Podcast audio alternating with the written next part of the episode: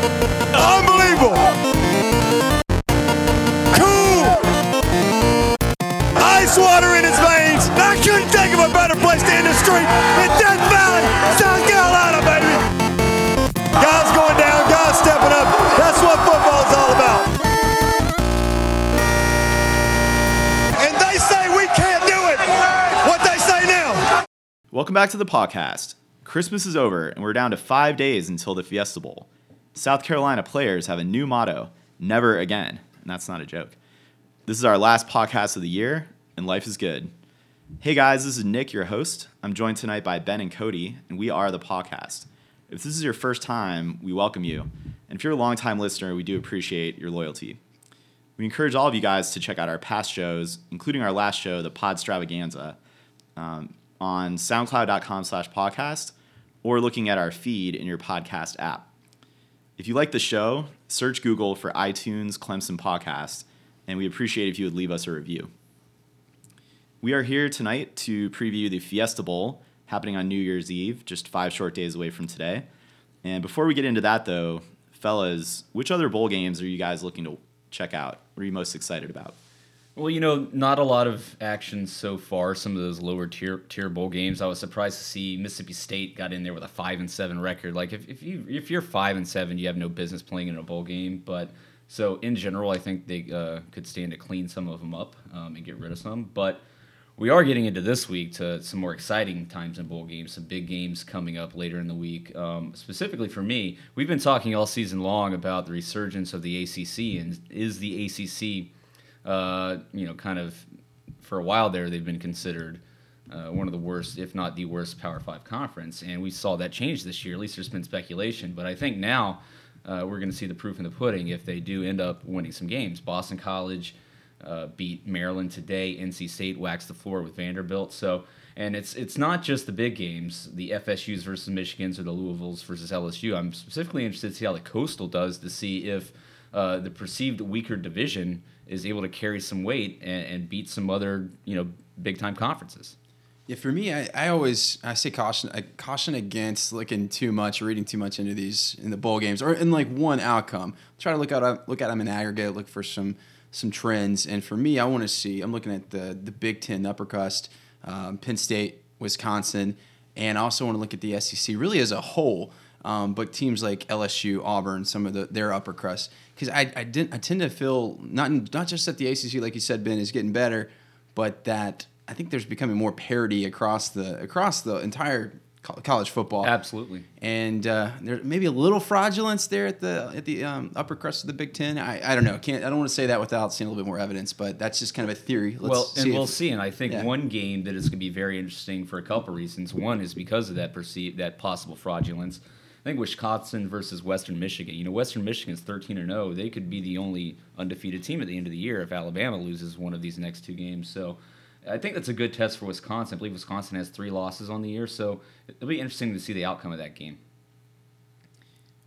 Yeah, probably the ones I'm most looking forward to are ones where motivation is going to be there for both teams um, coming into these games, and typically that'll happen with New Year's Six games. You know, you might get more of a lesser bowl where both teams have you know a lot of players looking to get better for jockeying for position for next year, um, or they're just really happy to be there and in general you know motivated for those games. But the ones out of the New Year's Six that I'm looking forward to are both the Rose Bowl and then the Orange Bowl. Orange Bowl being Florida State, Michigan, Rose Bowl being Penn State, USC.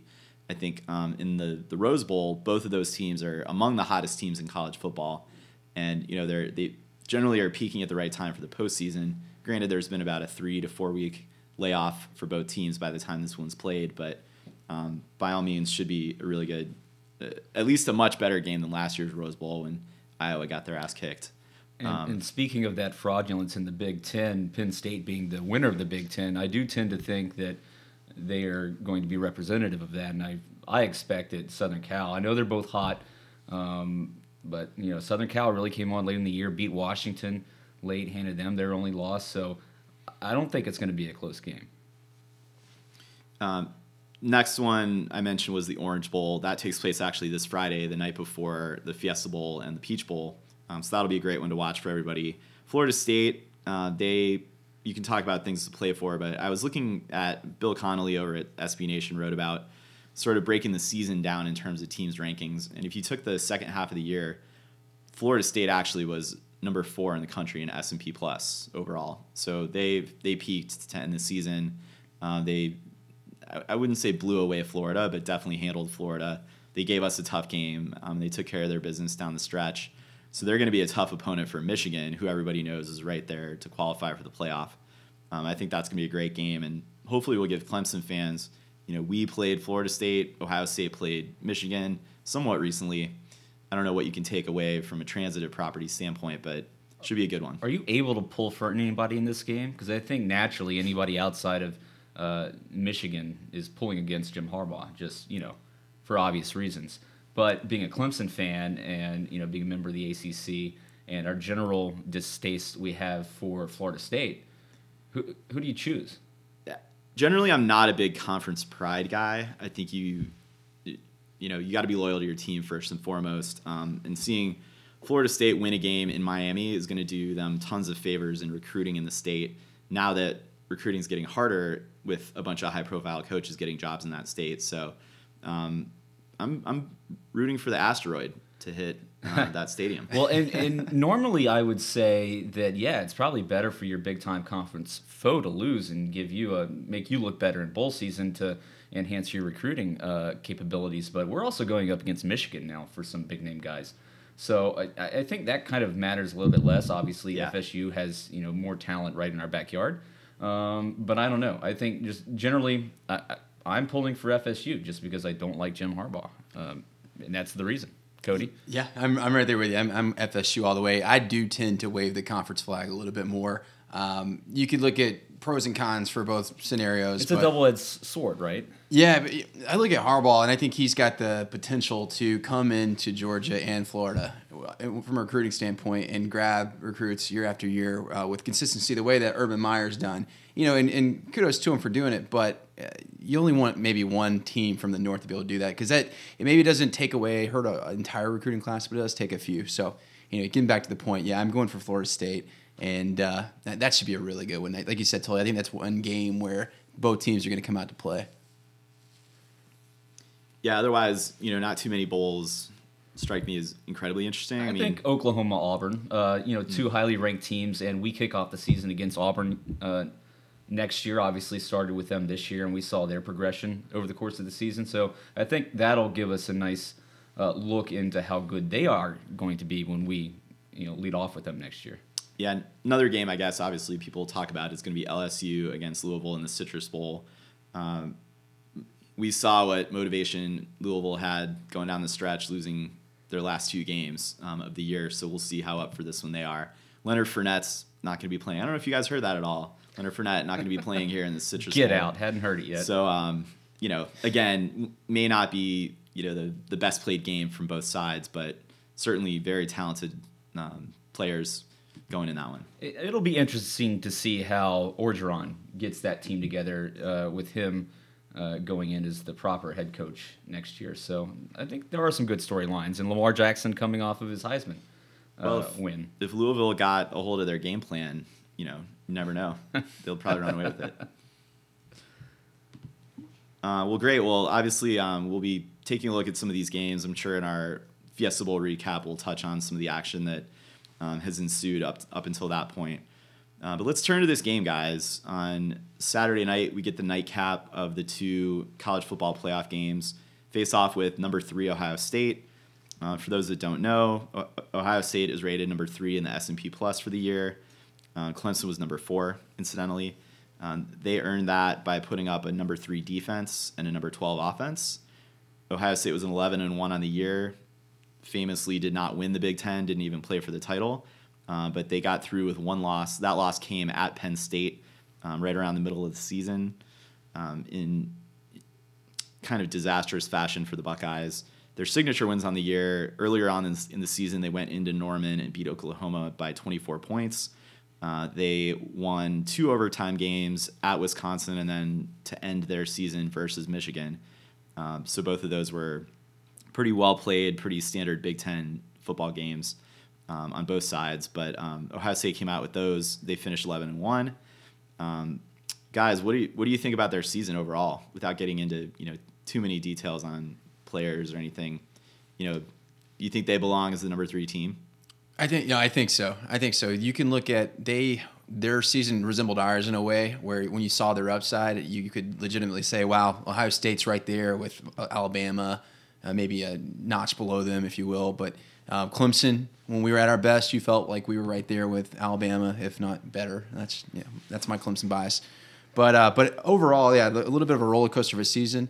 But I don't think you can deny their talent. Um, what you see on on on on film, just the guys, the length, um, their front their front seven or uh, their front seven on defense, a ton of athleticism. They recruit well. It shows. I was actually interested to go back and take a look at their schedule because um, I know they had some close uh, games and close wins this year against teams that weren't very good. Um, and they also weren't that great in the passing game. I think they ranked like 79th or something like that in total passing. Uh, but they were really good rushing the football, and they had some games where they blew out some people. I mean, several games where they put up a lot of points.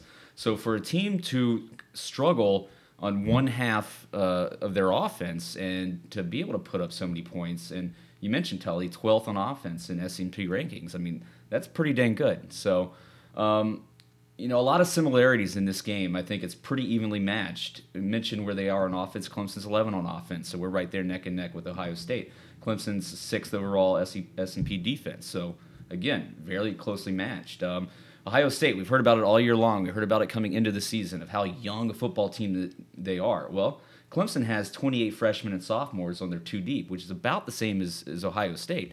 The difference is with this Clemson team, a lot of those guys, well, at least the sophomores and redshirt freshmen, they experienced the national championship game last year, which gives them a leg up, I think. Yeah, maybe keeping it with sort of depth and experience. Um, last year, Ohio State broke records by having 12 players drafted into the NFL. Um, that can give you, and they had several others who graduated. That gives you a bit of a sense for what they had to replace. Certainly, Clemson got a lot of guys through into the league too. We had a lot to replace, especially in the defense on the starting position side. Um, but I think this is why you're hearing Urban Meyer trot out the the time worn cliche of you know my team is arriving early. Um, I think he a lot of folks in Columbus expected them to have a much better year in 2017. Uh, but, you know, I feel like, yeah, they certainly have taken, um, they have a lot of guys without starting experience coming into the year, you know, getting a lot of time on the field this time. The thing is, you know, Ohio State the last three years has had like the number three, the number seven, and then again the number three recru- recruiting class. They're replacing NFL caliber talent with more NFL caliber talent just like Clemson is starting to do as a program. And that's um, the that's the fun part about it is we know what Urban Meyer can do. We know what the Ohio State brand can do. Um, it, it's it's awesome to see Clemson starting to do that as well and be able to go toe to toe with them. Yeah, coming into the year, we said eight guys. We are losing eight guys on defense. We weren't worried about it because when you combine good coaching with four and five star recruits, you feel a lot better. Well, that's what they did. Um, and they also have JT Barrett, who I just realized this or just found out this recently. He's a redshirt junior, not a true senior. So uh, even that guy's going to come back for a year. So they really might be peaking, kind of like their 2014 season. They might be peaking a year early. However, what was interesting in your uh, pod extravaganza was the Ohio State friend said that they don't have the same confidence as a fan base um, as they did back in 2014. Not to say that they're not as talented, but not the same momentum uh, when they won the national championship. Absolutely. I, I think if you do look at their season, and we'll get into some of these matchups, you know, and what played out on the field, but they didn't blow Michigan away. You know, they, they were struggling most of that game. I think Michigan um, didn't put points on the board when they could have. Michigan should have won that game. Yeah, absolutely. Um, and it, then same goes for the game against Michigan State the week prior to that. Contrast that to 2014. They ended that year with Cardale Jones blowing out Wisconsin. They handled Michigan to end that year. Cardale himself replacing JT Barrett, who got the starting reps that year after Clemson knocked Braxton Miller out of the QB role. Um, so yeah, it, I think it. You know, there may be some similarities of young guys needing to come in and um, replace tenured players at skill positions. Um, but I think yeah, they're they're in a different spot in terms of momentum. You know what the interesting part of their season is? They were blowing people away heading into that Wisconsin game at Wisconsin, and we all remember what a heck of an emotional win that was for them at, uh, at then number eight Wisconsin. And then they followed that up with a loss, their only loss of the season to Penn State.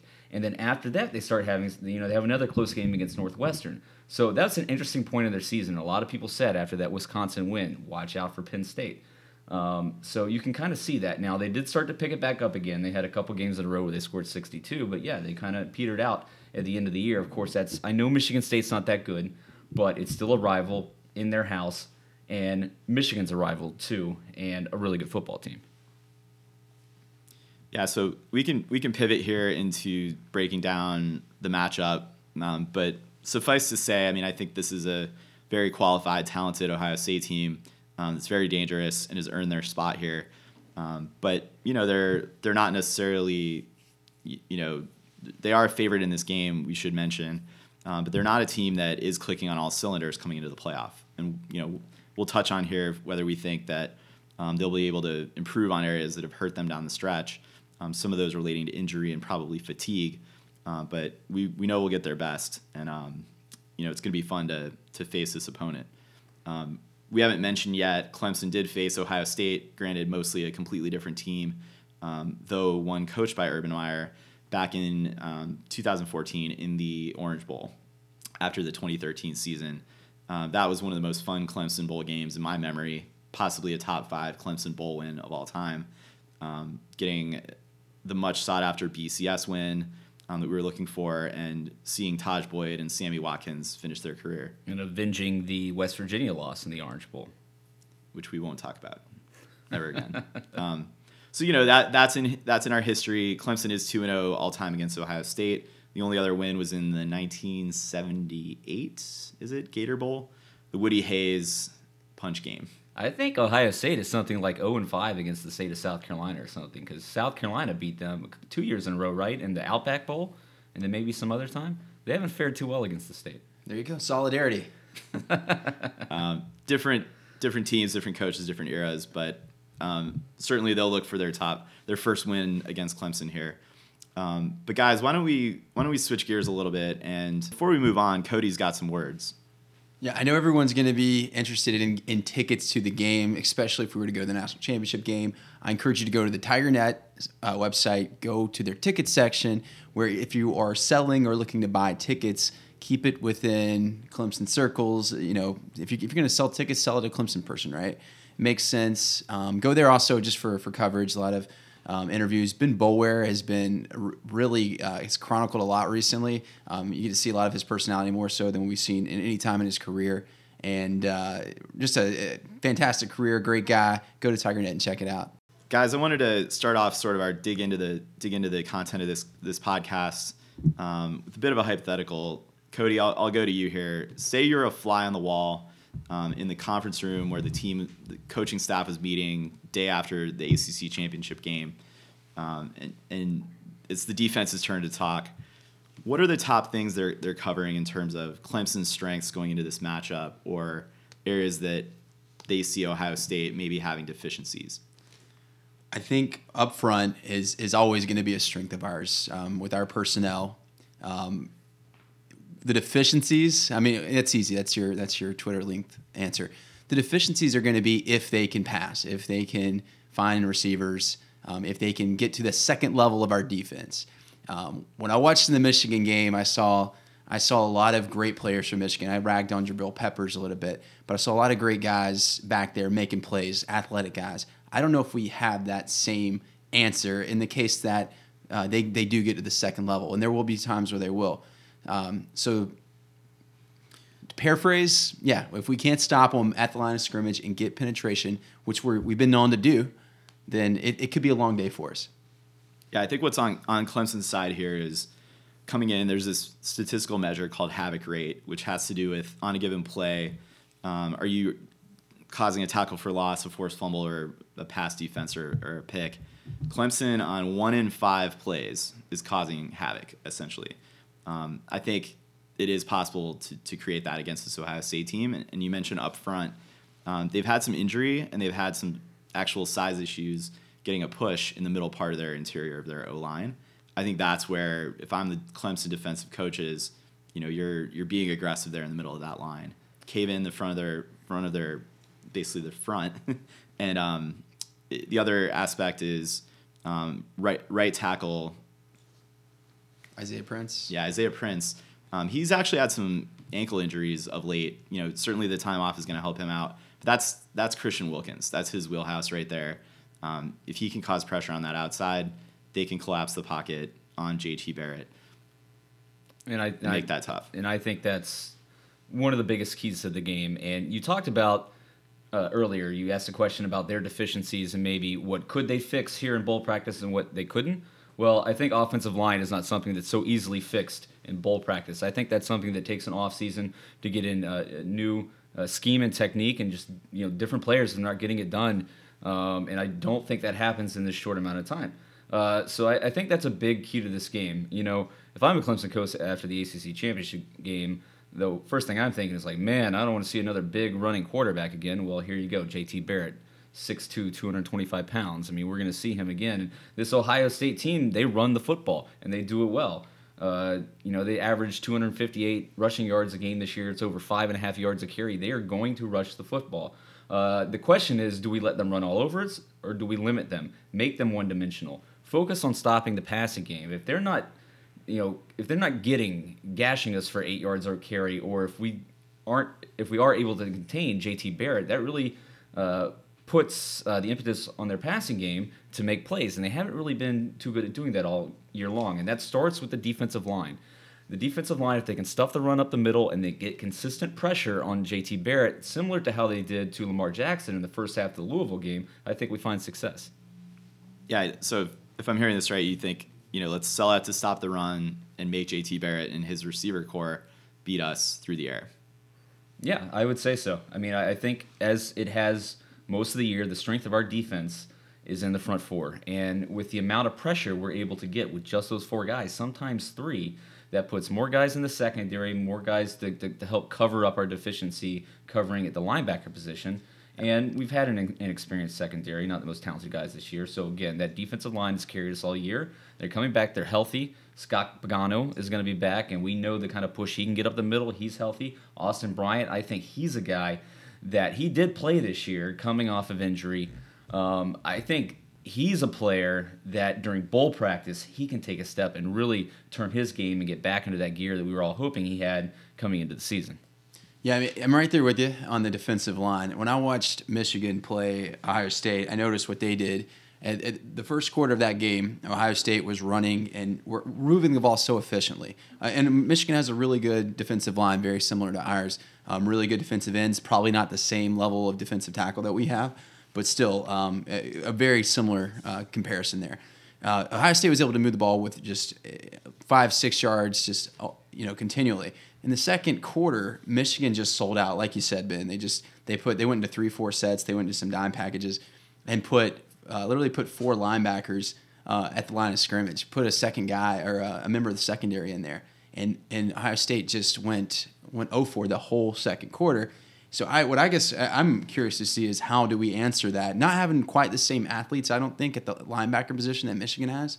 Um, so for me, it's it's yeah the the front four's got to do good. They have to play really well, get penetration. But I think you need to see a, a just a, a, breakout game. I mean, just Christian Wilkins being unstoppable. Him as an example because their right tackle is injured, or even a guy like Dexter Lawrence, Clelin Ferrell, just having the game of their life, and that could be that could really be what would you know turn the table for us. Well, I think we've seen maybe not you know an identical game plan play out here, but against Louisville, you know they they did what they could to contain Lamar Jackson, keep him in the pocket, and make him beat us with his arm. He did that at times, I think, with effective play from their tight end. Um, until in the second half, we started to tire on defense. Um, and I think part of the cause of that fatigue happened due to three Clemson turnovers um, in that game. We might have actually had more turnovers than that. I think Deshaun had three interceptions. It was like five turnovers five in that turnovers. game. No, I mean, that's a big reason. Listen, this team has this Clemson team has done it a couple times this year where they got ahead early and they could have gone on to put some teams away early had they not had turnovers. The same thing could happen in this game. Listen, you make uh, Ohio State one dimensional or put them in a position where they have to pass the ball. Again, their strength is rushing the football. If they're un- unable to do that, it's going to be a long day for them they don't have they've got athletic receivers, but they've struggled to gain separation at times this year, and that you know goes to our benefit considering we've had a, a bit of trouble sometimes in the secondary, especially with pass interference calls. So um, again, they're their weaknesses and our weaknesses kind of match up, and ultimately, when you're the defensive team, that helps you out a bit. breaking this this down from Clemson on defense, you know, I, I looked to the stats and um, some interesting numbers came through when I when I looked at um, relative strengths from a, a what down was it standpoint, as well as the quarters of the game. And some of the insights I took away from that is that um, ultimately, I think Clemson needs to get get a good start to this game. Um, Ohio State is relatively weak in the first quarter of games um, on offense. They have um, they sort of you know evenly go throughout the game, relatively weak in the first quarter. Um, but Ohio State's defense is actually worse in the first quarter. Clemson's defense is worse off. Their number six defense in the country drops to number 53 in the country in the fourth quarter. Uh, so that has to do with fatigue, I think, and you know our tendency to have let teams back into games. So really, it's Clemson's the number two defense in the country in the first quarter of games. Um, it is important that they do establish that early on in the game. I think a couple factors will lead lead into that happening this time, and I believe it will come through. Um, you mentioned before experience, Ben. You know, a lot of this team has played in a national championship game before, or at the very least made that trip. Um, they have a lot of big game experience, and I think they they won't come come out you know with as many butterflies necessarily as some of these Ohio State players seeing the big lights for the first time. Yeah, well, I mean, if they if they played the same way they played in the semifinal uh, semifinal game last year against Oklahoma and got up on them early, took the momentum, um, and ran away with it. I mean, I can see that thing happening again. I mean, you saw that almost happen in the Louisville game if it wasn't for their turnovers. So again, if the defense is dominant, if the offense is able to do their part and gives the defense some rest, then especially with the defense coming back healthy and with this break that they've had, the defense can be really dominant and see them play through all four quarters of the game and not start getting tired and giving up stuff in the third and fourth quarter. Right, and I think I think that three point uh, spread or the three point spread, Ohio State's favorite. I don't think that's. Uh, I think if it, if it's uh, you know we're throwing punches right and left, kind of the way the, the national championship game went, I think we would actually be favored by at least by three, maybe more. But I think it's more a reflection of the turnovers and the way our defense tends to get gas towards the end. And I know it's I know it's tough to say this because you know, it's hard to know what's going on in between the guys' ears. But we can't rely on uh, adrenaline in the first quarter. Uh, I'm talking about for the defensive line. We can't re- use all of our adrenaline up at that in those moments. You got to sustain it throughout the whole game. So I hope we're seeing more rotations. Uh, Austin Bryant, like you said, will be healthy. Scott Pagano, those could be. We saw last year when uh, when Mac went down that how depth, like those little things, can matter so much. Uh, hopefully, Richard Jurgens coming out ready to play. Albert Huggins. Albert Huggins, yeah, another guy. So that those are the type of things I'll be looking for. And, and they are going to be tested early because it's not just JT Barrett. I mean, Mike Weber has 6.1 yards of carry this year. I mean, that is absolutely phenomenal and leads the team. Um, so it's going to be a huge focus on the defensive line early. Can they sustain it through the end of the game? That's going to be a big question mark. If they can, Ohio State's in for a long night. Cody, let me flip it on you. You're Urban Meyer and his offensive, his co-offensive coordinators. What are you guys game planning for? What what weaknesses or chinks in the armor are you looking to exploit? Yeah, I'm, I'm gonna I mean I'm gonna keep running the ball. Don't I don't think he I think they they just go for it and they continue to do what they've been doing all year. And they're a little bit prideful, I think, too, in in their ability to run it and to keep and to give uh, JT Barrett the the keys to the car. However, I think you got to isolate our linebackers, try to get them in one-on-one matchups with receivers. Um, JT Barrett's not a he's a he's a nifty guy. He's a, he's your quintessential college quarterback, right? He's he's got a little he's got poise in the pocket. He's definitely he's not a pocket passer by any means, but he's got poise. Um, he's not going to get rattled. That's what I've seen from him on film, and he'll even do things where he's throwing the ball off balance. He's not going to throw it a long way downfield, but he can hit guys again in like that that second level, um, those intermediate passes. So. I'm trying to get Boulware and uh, our linebacker. We'll see if that's Dorian O'Daniel at, the Sam position. See if you can get those guys uh, in matchups against like tight ends and maybe their slot receivers. And that's been that's how most teams have found success against Clemson all year long. Um, is picking on the linebackers in coverage and in the secondary. I mean, pass interference calls and just you know, Clemson with the inability, some of the athleticism to cover. Now, a big uh, key to that, I think, and you're going to see Dorian O'Daniel come back with a chip on his shoulder after getting kicked out of last game. He has more athletic ability than some of the other linebackers in the secondary and or in the in the linebacker corps. Jalen Williams. uh, and he's been playing very, very well here towards the end of the season.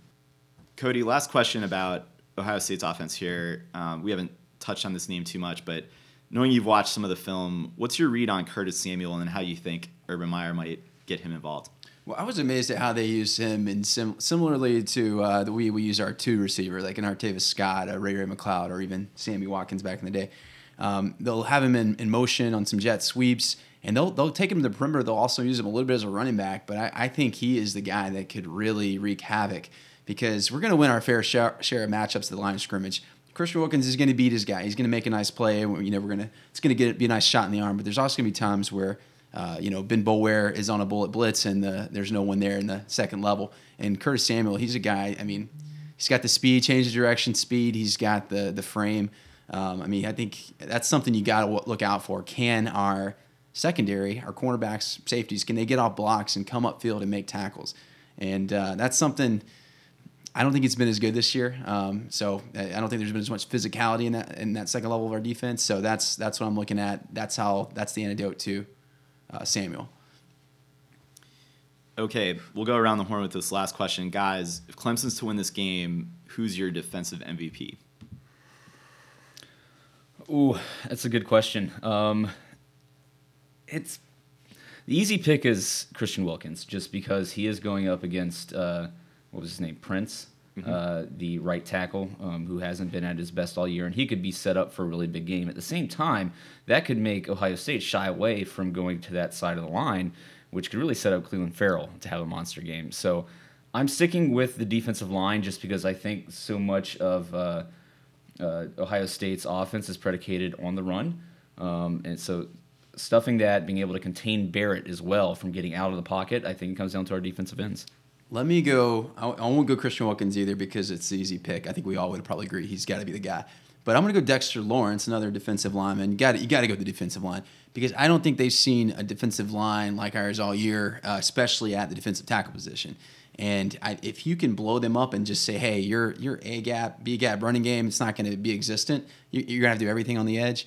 Then uh, that could that could be a game changer. Um, and then maybe an honorable mention Ben Boulware because I think Venables is going to be super aggressive. Just because. It, it's going to be great. I think it could really just deflate their whole morale if, if he can make some plays in the backfield. Send him early with pressure and, and set the tone. Always watching to see what he does early. It's it's very interesting. Yeah, I, I agree with both your guys' sentiment on on the line, and Boulware could be an X factor. Um, someone else that I'm looking to have a good game or at least be an impact maker um, is going to be in the safety play. You mentioned Curtis Samuel's ability to be to move all around the field, and um, I think Clemson's ability to either contain that or um, keep track of him is going to be important in pursuit. Um, so let's throw Jadar Johnson's hat, hat in the ring here. I think he could be certainly he plays probably more of an impact in the passing game in terms of coverage over the top, but um, don't discount his speed and his ability to make tackles. And that's a guy with a chip on his shoulder from last year. You know, he, he did not get as much playing time as he thought he deserved. And watching those two safeties ahead of him who were a little bit distracted and had their heads somewhere else, um, that's a guy that's come back here in his senior year and he's got something to prove. And I think he wants it. You hear about uh, the first guy they talk about that's talking about whether or not the team's focused and whether or not they're letting those distractions from last year kind of lay back.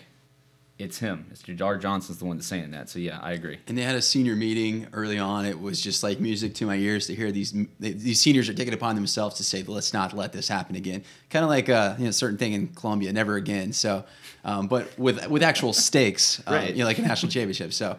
Uh, anyway, I, I'm glad to see they're coming together, and Jadar Johnson's ha- really has an NFL tryout, uh, which you know, he- he'll play in the league. How you know can he propel himself into like a fifth round or better draft pick? Fellas, let's transition to when Clemson is on offense when we got the football. Um, enough has been said, I think, about the advantage Clemson has at the quarterback position. Um, but maybe to start us out here, Ben, what do you think Deshaun Watson's going to bring into this game that we may not have seen from him all season? Well, the easy to answer to that is whether or not he's going to run more. Um, but backing up a little bit, I think this game comes. I do think it comes down to the running game. I also think think it comes down to game planning. I don't expect Clemson to run Watson early on unless they have to. I mean, I'd say save it for the championship game. You saved it all year long. Um, you know, Jeff Scott earlier, I think last week, you know, they said that they prefer to keep the threat of Watson running in their back pocket. They've done that all the year. They don't want him to run. They don't want to run him just to run him. So I think we focus first on getting Wayne Gallman established in the running game. And if we can get that moving and that's sufficient, then yeah, you don't need Watson to run. Now, um, if it gets to the point the stakes are higher than they have been in any game this year, yeah, if it gets to the point where the, the running game's not getting there and it's affecting the passing game, yeah, you have to open up with, with Watson. Uh, and I think that's where the game planning comes into it. I, I disagree with you. Uh, I, I like the thought of telling them uh, as a coach, just tell the Ohio State team publicly, yeah, we're gonna you know keep that in our back pocket. Throw that out the window. He's going to be involved in the running game from the first series, and I think you'll probably see even see a deep ball. Script I, the first play call. Watson run, play action. Yeah, I think there's there's there's going to be play action. There's going to be zone reads. Um, there's going to be a lot of misdirection. They want to give them as much to think about as they possibly can, uh, including a, a, like I said, maybe a deep ball. Uh, maybe not in the first series, but uh, at some point. And I think you got to do that, and not not because we need it to win. I think it, it definitely helps our offense hit hit our potential. But you got to keep their minds occupied as much as you can because then other stuff opens up because of that. Um, you kind of saw it a little bit against Oklahoma last year, but they just couldn't stop the run. And you, I mean, period. is So- part of that because you don't trust this offensive line and Clemson running game enough to, to get going by themselves without Watson running. If you if you would have seen different differently this season, where Clemson got off hot in several games running the ball well, would you be less hesitant to hold that back from Watson?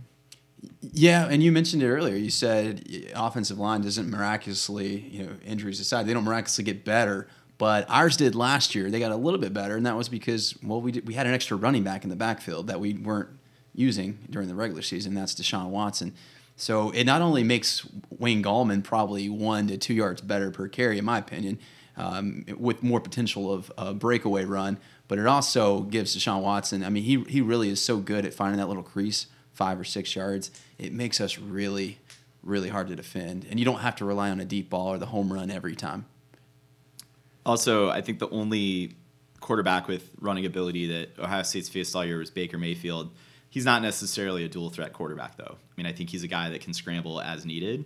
Uh, but they Ohio State did contain Baker Mayfield on the ground. Um, I think they were playing with a, a pretty big deficit most of that game anyway. So, kind of changes the complexion of their offense. But yeah, I don't think we've seen this offense being able to con- you know shut down a quarterback of this this caliber, or this talent. Right. It's always good to look for uh, comps, and you, you really can't find one. Yeah, May, Mayfield's close, but uh, I also think in the trenches, um, for one, Ohio State's really good. They're really good. They're really good at They linebacker. haven't they haven't allowed thirty more points this year as a defense. Yeah, it, it's hard to find anything comparable for them, and you know that they whatever they have on the field, it will. There, there's talent there. It's going to be tough. Everything's going to be a grind, so you have to execute. Um, you you got to run. You got to throw everything at them and keep them thinking. Yeah, it can't be like the pit game where we rely on the where we have to go to relying on the pass. Watson passing fifty something times. I mean, this is a much better team than Pitt. We have to be balanced on offense, one way or the other. Whether it's Wayne Gallman or it's Deshaun Watson running the football, we have to establish a, one, a run game to balance the passing game. And if there is a book out on us, um, you saw it in the Virginia Tech matchup. They made an adjustment. We were moving very methodically down the field. Everything was scripted. And give Tony Elliott credit for that. I, mean, I think maybe his, uh, maybe something he needs to work on as a coordinator would probably be adjusting to adjustments made against him. But initially, he's look at the first quarter scoring margin. We're killing teams, and that's because he he comes in knowing what to do. It's just that the adjustments are made. And if the book is out on us, it's that I think teams are more content to move a guy in the box and stop our run and make Deshaun Watson uh, pass against man coverage. And I think that they're going to start like that. I, I can't imagine they don't. critical. I think that we mentioned it in the the defensive section that Clemson do get a hot start on offense. Ohio State's number three ranked defense drops to number 28 in the country in the first quarter of games. Um, and Clemson's number 10 offense is playing at a number seven ranked clip in the first quarter.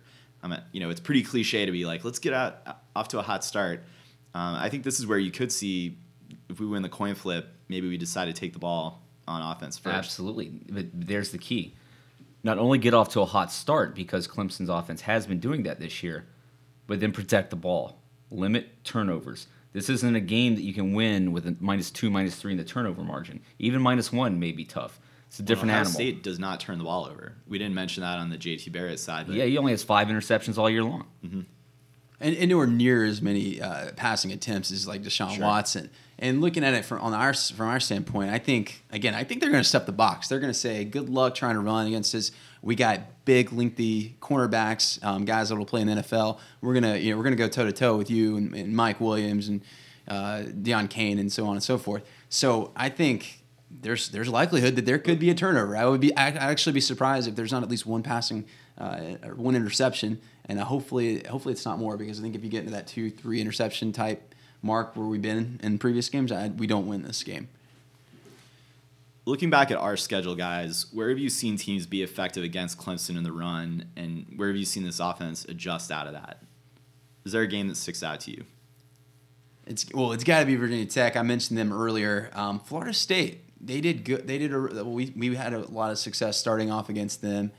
They were staying in man the whole time, and I think they had the disruptive line. They had playmakers that could could match us on offense. Ohio State's going to be a, bring a very similar brand. So um, it takes Deshaun Watson to be brilliant, in my opinion. Um, now I won't say brilliant to win the game, but he's got to have moments of brilliance, and he can't have those. He definitely can't have the dumb passes. I'm okay if if, one-on-one coverage and the ball gets intercepted, but the the mime, you know, the stupid interceptions to the guy that's standing right there, th- those can't happen. Well, listen, I've got only one, maybe two games left to trust him, you know, as a Clemson quarterback. so I'm just going to go ahead and do it.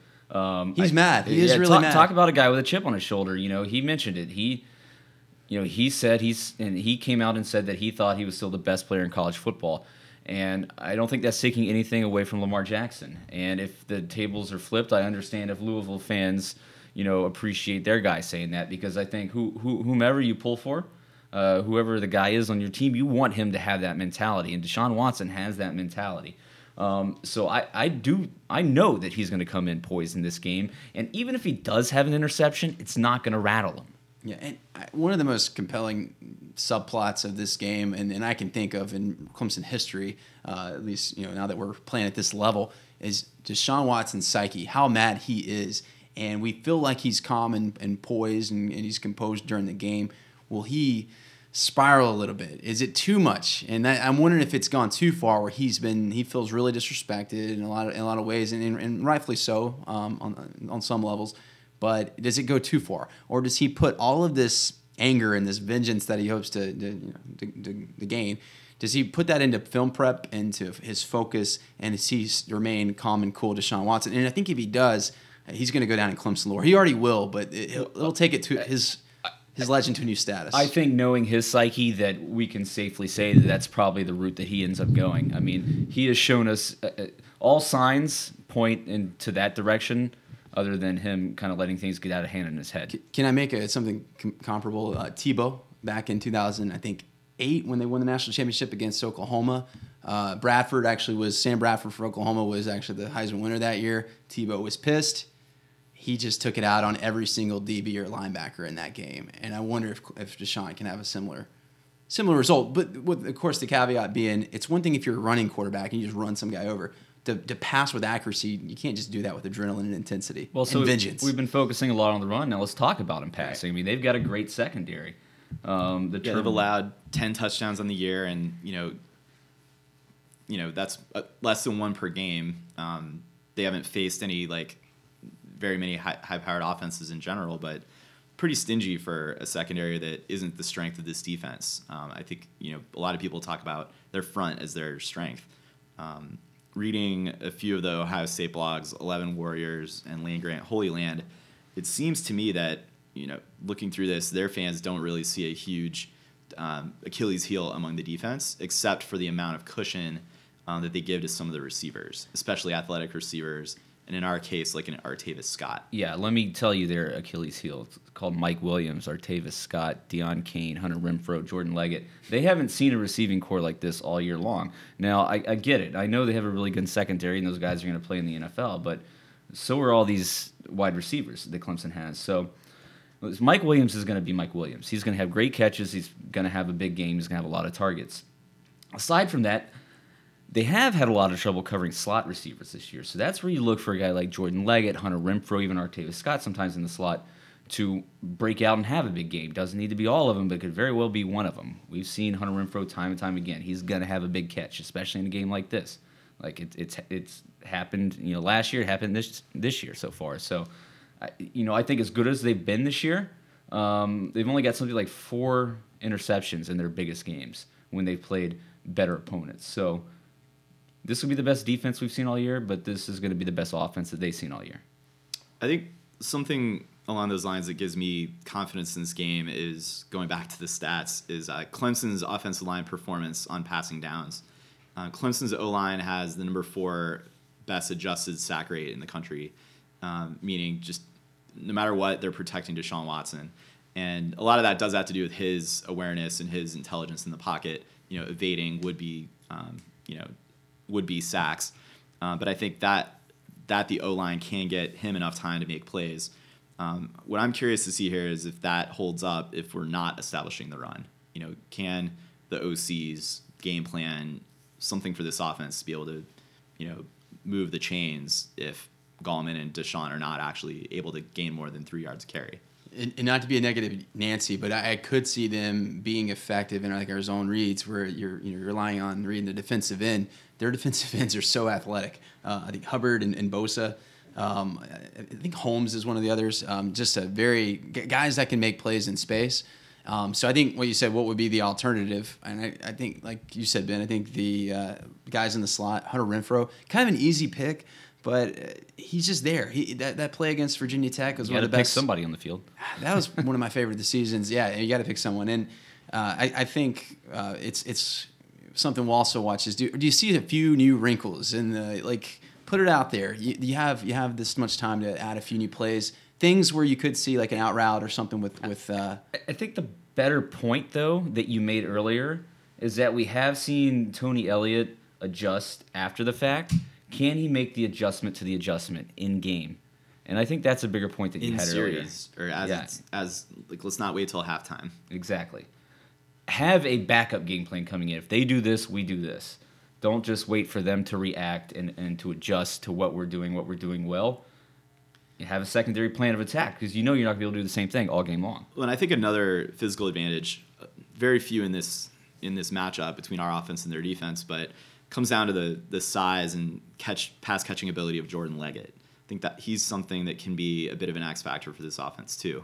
And I know we're we're covering the gamut of talent on this offense, but in my opinion, I think he could be the difference maker. Those are the weapons we have to work with. They can't focus on, yeah, it's a good secondary, but they can't shut down just one receiver. Not on this team. And it's it's the old thing of it's every time we play S- FSU, it's the playoff last year. When when you're playing against elite talent like this, it's like what are the what are the things that you can fall back on that will that will stand the you know stand up against anything that comes your way. And you know Jordan Leggett is one of them. Mike Williams would be the other. Um, the question is, can we use find creative ways to get them involved because Urban Meyer knows it's coming too. without a doubt. Um, so I think we've covered off on a, a few of the you know would be narratives that you guys are going to read about and hear elsewhere. Um, let me take it around the horn again. You know, Deshaun Watson's probably the answer for who we need to be MVP of this offense. Who's maybe the unsung hero that you guys are seeing as, you know, the name we're talking about in our recap show has made a huge difference. Uh, I- I'd love to say the guy that's going to like throw out the crazy stats um, and, and, and just wow, I didn't see that coming. Um, but I'm going to go Jordan Leggett, and not for his anything he'll do catching the football. When we when he gets out, I don't know if it's a motivation thing, if it's a preparation thing, but when he goes out and he blocks and he finds his assignment and gets a, a hat on a hat, we become a really tough team to defend. Um, if he, I'll look for him blocking throughout the game, and we may never read about it afterwards, but we'll we'll know we'll know if, if he uh, if that's the reason that we had success running the ball. I think Artavis Scott is set up for a really big game. Um, you know, they've Ohio State's had a little bit of trouble with the jet sweep this year. You can put uh, Scott in the slot; he can make some plays across the field. So I'm looking for him to have a big game. Even using like, listen, there's enough tape on Hunter Renfrow at this point. They're going to have to look out for him, I and mean, they're going to have to put a hat on every man uh, catching a ball on this team. Not to mention, you know, Deon Cain spelling in at times. So um, I, I think Artavis Scott, he could be a big X factor in this game. Um, and you know he's a guy. He led Clemson in receptions last season. He's second on the team this year. He's going to get his fair share of targets.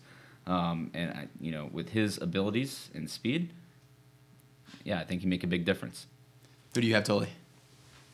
How much disrespect is Wayne Gallman going to get until people take him seriously? Well, he's healthy now, so that's that's a that's a huge thing too.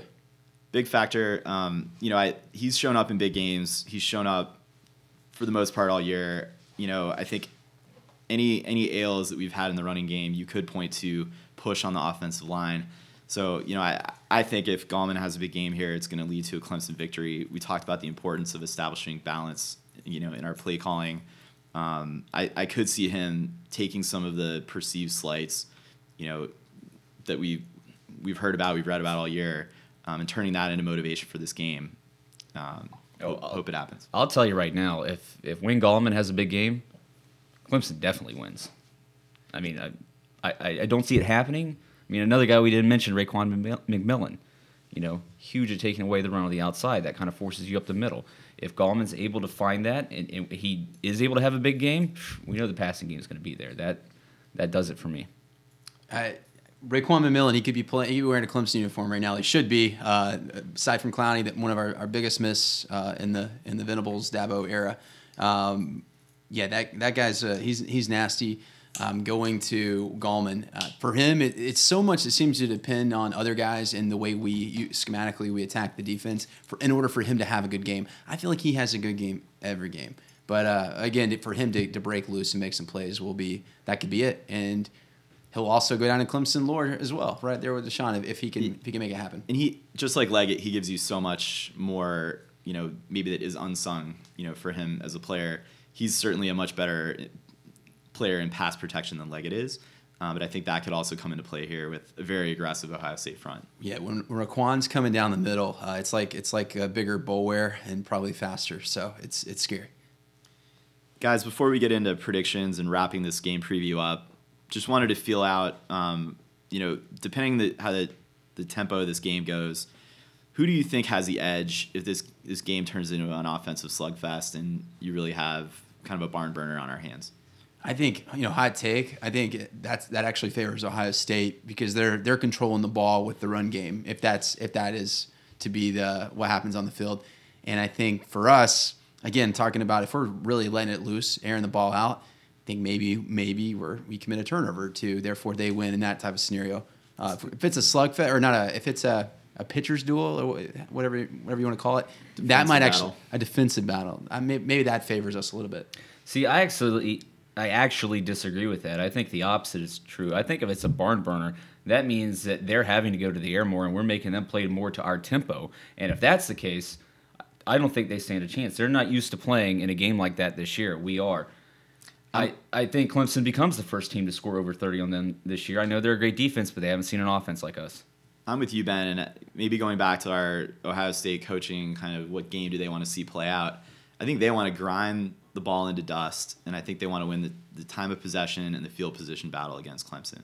That comes from running the ball, and that comes from hate to bring punters into it, but them having like one of the top punters in the country, and Clemson having one of the worst punters in the country, Well, we haven't looked up the stats, but it hasn't been very good for uh, Mr. Teasdall. Mr. Teasdall there. Um, Um, yeah, no, field again.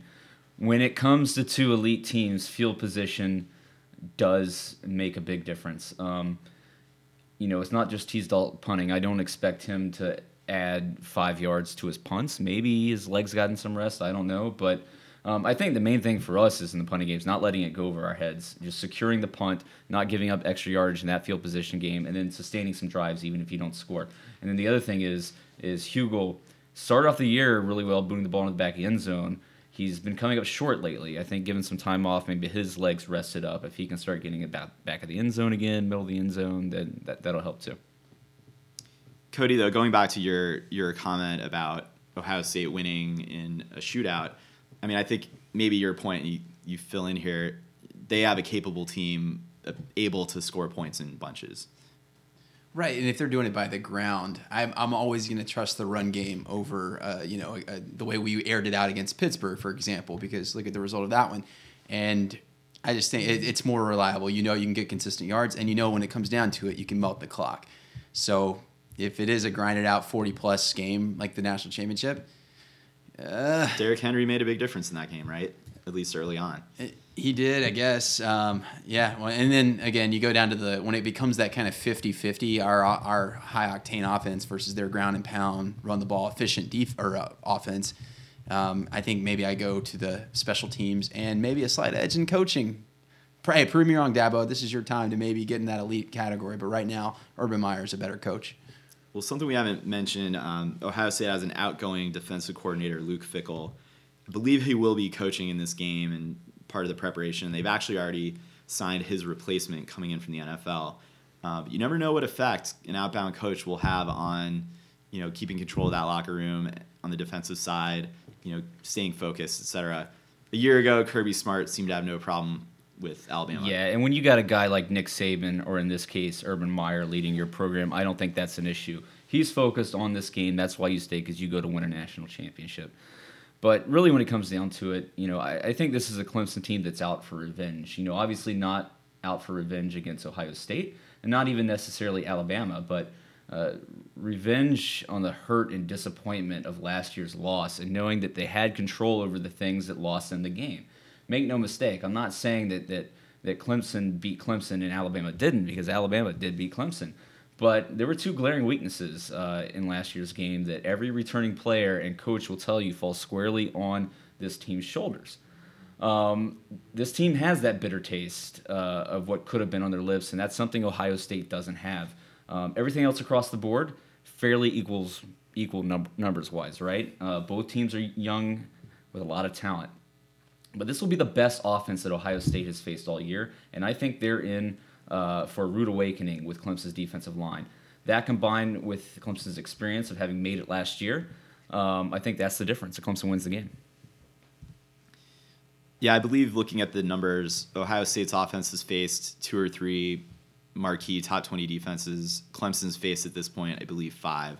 So I think when you go to who's faced whom, you know, maybe you give an edge to Clemson there.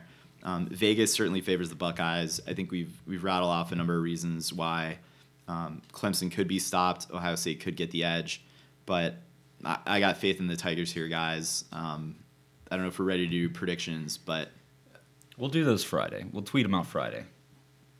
All right. I gotta say, uh, I, I, came into this uh, what two weeks ago, and I thought we would win. I, I, wouldn't have said two touchdowns. I feel like we're we might be two touchdowns better. I did at that point. We never win by two touchdowns against elite teams. That just not that's not our style. But I did think we we were better than them. Uh, I watched them a little bit, a uh, little bit of film, some against elite competition, and uh, they they they look really good on film. Uh, athletes all over the field. Um, it's going to be a very tough task, and I. I almost want to call it a 50-50 at this point. Flip a flip a coin. Deshaun Watson had the ball at the end or does Urban Meyer have Urban Meyer have control? And that could be that could be it. Cool. Well, by the time our game kicks off, we will know the results of the football match going on in Atlanta. That'll be Alabama against Washington. Um, we won't dwell too much on this matchup. I encourage you guys to go back and listen to the Pod Stravaganza show. We had some Alabama and Washington representation on the podcast. Those guys laid out their cases for their respective teams. Um, it was definitely fun to hear from them. But um, guys, maybe just to get a quick quick question across, how does Washington pull this upset? Alabama turns the ball over and Washington rattles Jalen Hurts, uh, freshman quarterback. I think that's it. Otherwise, you know, the, the question I'm asking myself, and perhaps, and this is kind of like when Ohio State beat Alabama a few years ago nobody gave Ohio uh, State a, a, fighter's chance in that game, and it's kind of how nobody is giving Washington a chance in this game, especially off because of what uh, Alabama did against Michigan State last year. Do I think that this uh, that Alabama winning this game would be is going to be as bad as their win over Michigan State last year? No, I think that was an anomaly, and honestly didn't think Michigan State was that good. Should have been in the playoff, kind of like when Notre Dame went to the national championship game uh, several years ago. I think Washington is a much better team than that. Um, I've seen them play in uh, you know a couple times this year. They played really well against Colorado, um, but I just don't think they have what it takes. Alabama is that good of a team. Yeah, I mean, I, I hate to say in the trenches because that used to be an SEC thing. You you just don't have it in the trenches. But Clemson of all programs should know the reason we are where we are right now is because we started recruiting defensive linemen and offensive linemen. And no other reason. Our skill players are not that much better than they were 10 years ago, but now we're competing for national championships. Uh, look at Washington and uh, our, our good friend Dan, the guy, the the podcast intro creator, uh, Washington grad. he said all of our guys in the secondary will play in the NFL, and and we're like, well, yeah, that's great. We've had plenty of, of times in, in Clemson history where we've had guys that would went on to play in the NFL, but it didn't matter if you can't get a pass rush, if you can't, you know, make make tackles for loss. And I just don't see that happen. I don't see any way Washington can can really impose their will and, and not get dominated in the trenches. Yeah, come talk to me when your offensive line and defensive line is going to the NFL. Um, the Browns drafted Danny Shelton in the first round. Who? Washington defensive tackle, The nose Br- guard. The Browns. Who? The Browns, baby. Big winners this weekend. Um, yeah, going back to I guess what what was said about Alabama's weaknesses from the bulldozer. He sees weaknesses happening in turnovers in the the zone read option or the read option, and on special teams as well. Um, they have an issue with a punter and a place kicker. You know, if it does come down to two, three missed field goals, um, John Ross getting a run back, you know, to put his team in really good field position throughout the day, or potentially scoring a touchdown. I think Washington can keep it close. Could be a crazy game. This Alabama team hasn't played with a ton of adversity either. You know, they they believe they're already crowned champs, in my opinion. So, um, you know, we'll see how they respond. But I mean, if you're forcing me to place a bet, it's all on Bama. Yeah, and I think we've talked about this in our text group. Is there any scenario where if, if it's a close game, Washington wins, but in in other simulations, it's probably Bama by a long stretch or by, by a wide margin?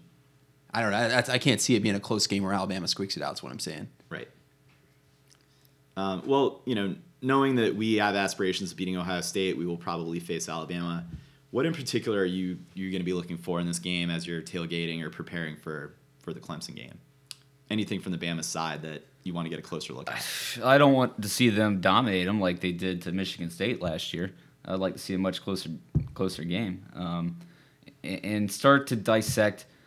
Can Washington expose some weaknesses on Alabama's team? Because nobody in the SEC has been really successful at that this year. And one of those weaknesses is their young quarterback in that offense. Yes, he's played exceptional, especially for a true freshman, but you know, he is a true freshman. I think if you can rattle him and figure out a way to do that, create some turnovers, that's what I'm going to be looking for. Yeah, and, that defense has gift wrapped some really nice uh, field positions for him throughout the season, and a lot of a lot of situations where he did not have to have he where he had no pressure on him because the, there was already a two touchdown game, like you said. They're scoring on special teams of defense every single game. Right, and all, like you said, all we can take from it, I think, is adversity. If they face a little ver- adversity, um, do they rattle a little bit? And that's that's about it. I, I think.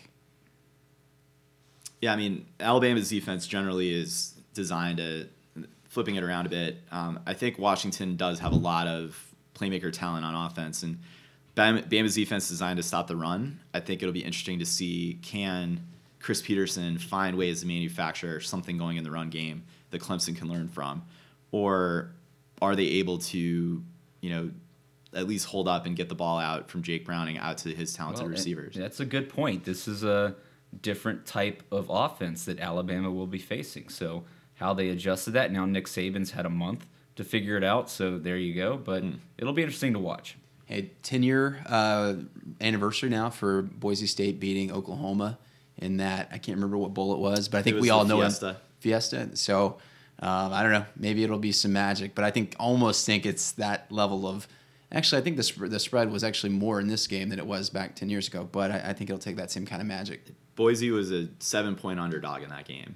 I mean, it was a it beat the spread by eight or whatever it was in that game. But So do we see a Statue of Liberty play in this game? Over and under. There need to be like there four will statue. be of there will be plays. trick plays, one hundred percent. Um, just a matter of What do they have to lose? how early, exactly. Um, well, that wraps it up in terms of the bowl preview stuff, guys. Um, should be an amazing weekend coming up. Make sure you tune in Friday night for the Orange Bowl. I think that's going to be probably the best non-playoff game on the on the slate um, throughout the weekend. Um, maybe a last football note. Looks like Clemson signed a recruit, Trevor Lawrence. What position does he play, Cody? I think he's a running back, Ben. Oh, I thought he was a cornerback. Nah, I don't. He's got long hair. I think he's he's really good. kinda- No, five star Girls think he's cute. girl. Yeah, yeah, the girls are very happy about this one. Five star quarterback. We got another one in 2018. Um, yeah, I still like hold I reserve a little bit of my uh, you know euphoria. Like Clemson board, like message boards, TigerNet is blowing up um, with the signing, and I guess I guess rightfully so. Um, we look at it as a statement in a way, like, hey, we're going to be good, not just you know next year and you know five years from now. But for me, uh, I I want to wait a little bit. I think Hunter Johnson, I'm still I'm thrilled with what he'll bring, and I think he's he's just as good as anybody we've ever recruited, including Deshaun Watson in terms of high school senior talent. Um, but with Trevor Lawrence, I mean, there, there, there's talk of him being a generational talent. Um, the pocket presence, the, the, accuracy on the passes, six foot six frame, Peyton Manning clone, that that type of talk. Uh, maybe hyperbole, but you don't hear that very often. Well, one of the things I thought about too, I I hope and I believe he will pan out for Clemson. He may not start as a freshman though, and you know, kind of a game theory aspect. He signs with us. He's not signing with another rival in the region, who's then able to recruit away from us at other positions. Um, so I think this is this goes beyond that signing to a big impact. Great point, because like with, Hunter Johnson as a great example of hey, you get with us early and you become you know a, a, a pitch He's guy a for yeah. yeah. a recruiter for for these other guys. And hey, and these guys see that five star, the number one player in the class is going there. Well, now we're in the in the running you're, with Zamir White, number one running back. Four-star, five-star O lineman in the southeast. Where do you want to go play? You want to go play in front of Hunter Johnson, Trevor Lawrence, right? That's right. Great. No, that's a great point. And uh, now you're talking about Samir Wright, running back, and, and Xavier Tom, Xavier Thomas um, down in Florida now uh, as a number one defensive end. So it, I think it says a lot, and it does. It does. In a way, I, I want to see it working out like this perfect, you know, two years, two three years of Hunter Johnson, and then two years of of Hunter or Trevor Lawrence. I don't know if we'll see that, but I, this is not. Make no mistake, this is not Kyle Parker and and uh, help me out here, guys. Uh, Burns quarterback. Willy Korn. Willy Korn. Like those guys were good. This is two Deshaun Watsons that we just are, got committed to Clemson. Hey, all I got to say, watch out for Zerrick Cooper. I keep saying his name. Watch out. He's for good. It. He's good. He's gonna be Clemson starter day one next year 2017 against Auburn. Watch it. Um, awesome signing. You know, National Signing Day is coming up in about a month, a little less than that, right? So um, it's coming up. A lot of lot of coverage. We'll be keeping a close eye on here. Beginning of February, a little over a month. Coming up soon. Um, we'll be on it. Lastly, enough football. Turns out Clemson has a basketball team, and they're playing pretty well.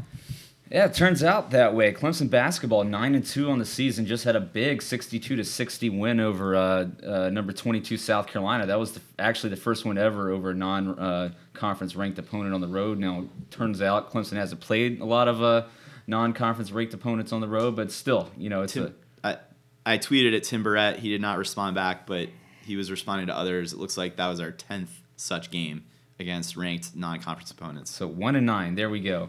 uh, yeah, Clemson wins that game despite poor shooting, including at the line, uh, and then also had an uncharacteristic amount of turnovers.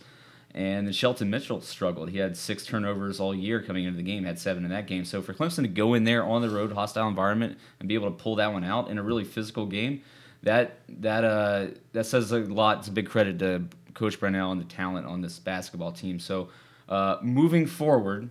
Uh, this team has one more out of conference game coming up against uh, UNC Wilmington on Wednesday.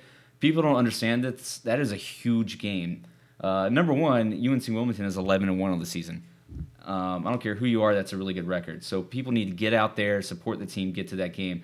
The other reason it's big is because Clemson could go 10 and two uh, with with losses only to number 11 Xavier to uh, then 11 Xavier and uh, Oklahoma, which that's a pretty damn good out of conference resume right there.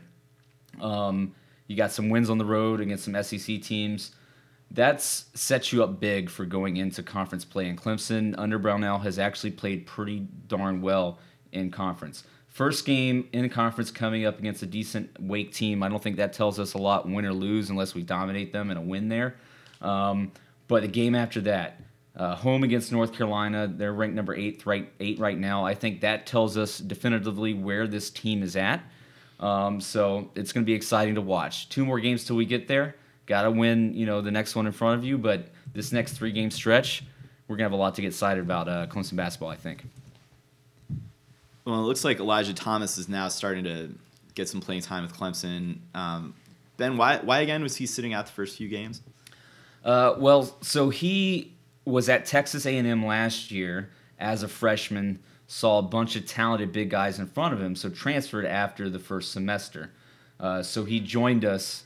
He had to sit out the the year period, but since it was at the Basically semester school year right point. he Got got to to join us. So he's played two games now, and I think he had 14 points against South Carolina. Yeah, he's going to get playing time just because Sidy Djitte is as good as he's become. He fouls out a lot, or he's, he's in foul trouble all the time. That's Clemson's biggest weakness on this team this year is um, no, they don't have a dominant big man. Well, you just, I mean, he's a top 50 recruit, right? Yeah, So, absolutely. If Shot in his, the arm. if his offensive game can develop, and uh, you know between him and Djitte, if Legend Robertin can come on later in the season, um, that's gonna be huge. Cheerio. 'Cause From from yeah, from guard play, this team looks really really good. Yeah, I just was I saw Thomas, and he looks like the first skilled big man I've seen in, in, a, li- in a little while at Clemson. You've always talked about Djitte, Nnoko, and the foul trouble they've had for so long. It's part of it because they're just athletes. They're big guys that uh, that are playing center. But Thomas is a he's, he's he's not a crazy good athlete. He plays a little bit below the rim, but good player, back uh, uh, back to the basket type game, uh, and is a is a you know crafty rebounder too. You know what's he's going to be the start. He's going to be a starter before long. Oh, right? absolutely. Yeah. You know what's been encouraging about him? Uh, all the news coming in was that his motivation was suspect, and all the images of him showed him a bit overweight. He looks to be in really good shape, and he's played really well so far. So, you know, he, he's got a great coach in Brad Brownell. He's got out of the state of Texas. I know that was one of his reasons uh, for wanting to transfer to Clemson to, to be in a good spot. It's just just like these guys in the football program. It's a it's a great place to develop as a young man in, in this environment. Um, you know, I, I think we really scored one big with him. These transfers have been huge. We talked about the other ones: Mitchell, Reed, Avry Holmes. Um, this is the talent that that Clemson has needed for quite some time, and you're going to see, uh, you know, the fruits of that labor uh, come out this year. I'm expecting not just get into this tournament. I'm expecting a couple tournament wins this year, barring injury. Sweet 16, you heard it first. That's assuming we don't get a play-in game. We always get the play. we So tend the to. fourth round is now the Sweet Right, 16. exactly. Yeah. Um, well, good stuff. Well, thank you everyone for tuning in. This has been our Fiesta Bowl preview, plus a little bit of extra stuff for you guys. So, um, hope you enjoyed. Tell a friend. We appreciate the word of mouth. You know, get, getting the podcast name out there. Um, hope you all have a lot of fun watching this playoff game. Let's bring home a win. And as always, go Tigers. Was listen, we give you scholarships, we give you, uh, you know, stipends and meals and a place to live. We give you nice uniforms. I can't give you guts and I can't give you heart. And tonight, hey, it was BYOG, bring your own guts. And they brought some guts and some heart,